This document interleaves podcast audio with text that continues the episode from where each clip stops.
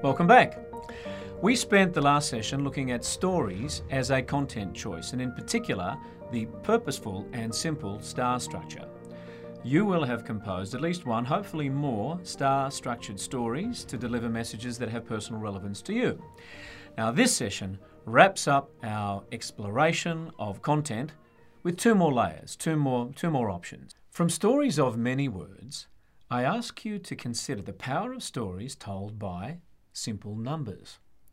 In this example, I will layer the telling of an anecdote using the star structure with a number. A leading Australian bank was in trouble. Profit was down. The barbarians were at the gates.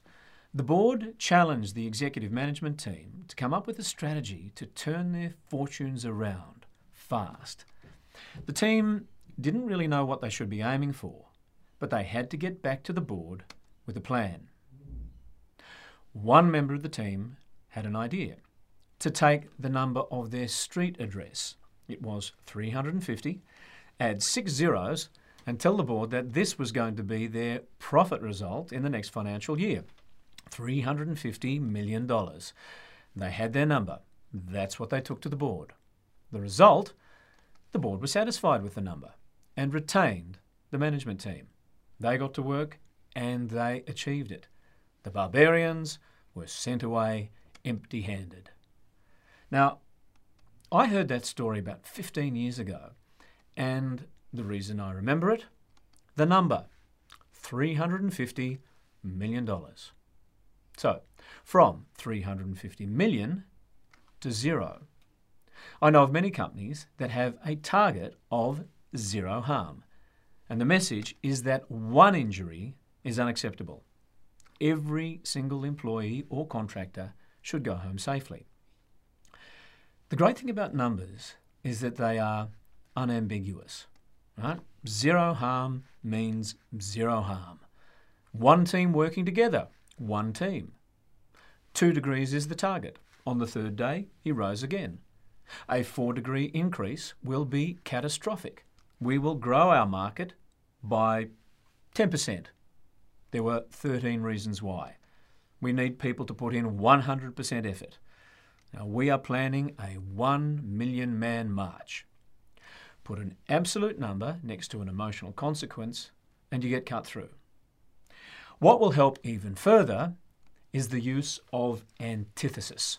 Now, antithesis creates meaning by placing two contrasting ideas, concepts, or possibilities next to each other. Either we limit increases of global temperature to 2 degrees, or we face catastrophic consequences.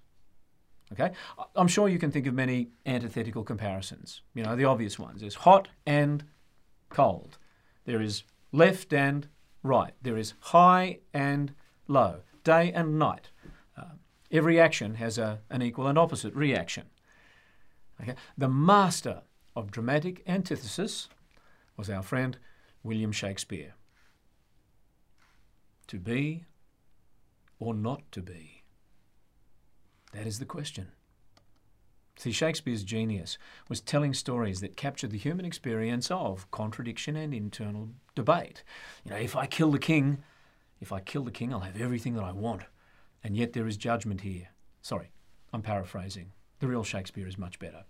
Um, but you can see that I believe in the effectiveness of antithesis because I use them all the time. The direction that we're headed in is towards less drama and more performance, to get people to do the things that are good and continue doing those things, and to stop doing the things that are not so good. Theory of mind. It's not a theory, it's an ability. And because my intention is not to deliver words, but rather to make you feel cared for, other words start to flow. Sometimes people can only understand when they're presented with the alternatives. You can remain undecided and uncertain, or you could accept my offer and all of that uncertainty will end. That's not a bad way to close a sale. Either we invest in developing our capacity to deploy innovation at scale, or good ideas and initiatives will wither on the vine. You might have noticed the agricultural metaphor in that one. Either we evolve and take responsibility for our impact on the environment, or we will go the way of other species that dominated their ecosystems and become extinct. Think about how you can introduce an initiative and then provide two alternatives for how it might be executed. Look, yes, we need to restructure, we all accept that. There are two ways that this could happen. One way will be to drive wholesale change hard and fast, but that risks destabilising the operation, making safety and customer experience lower order priorities. The other way is to build a change program in a way that it prioritises the safety of the essential drivers of our operation, our people and our service delivery. And I know which one I think is the right way to go. The other great thing about antithesis is that it animates you. When you play the antithesis, to be or not to be, the voice and the body follow, which makes your delivery more dynamic.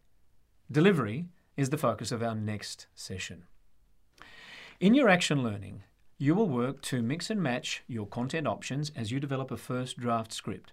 Start with your sequence of messages and employ the content options that we've discussed. So, repetition, metaphor and simile, images, stories, numbers, and antithesis.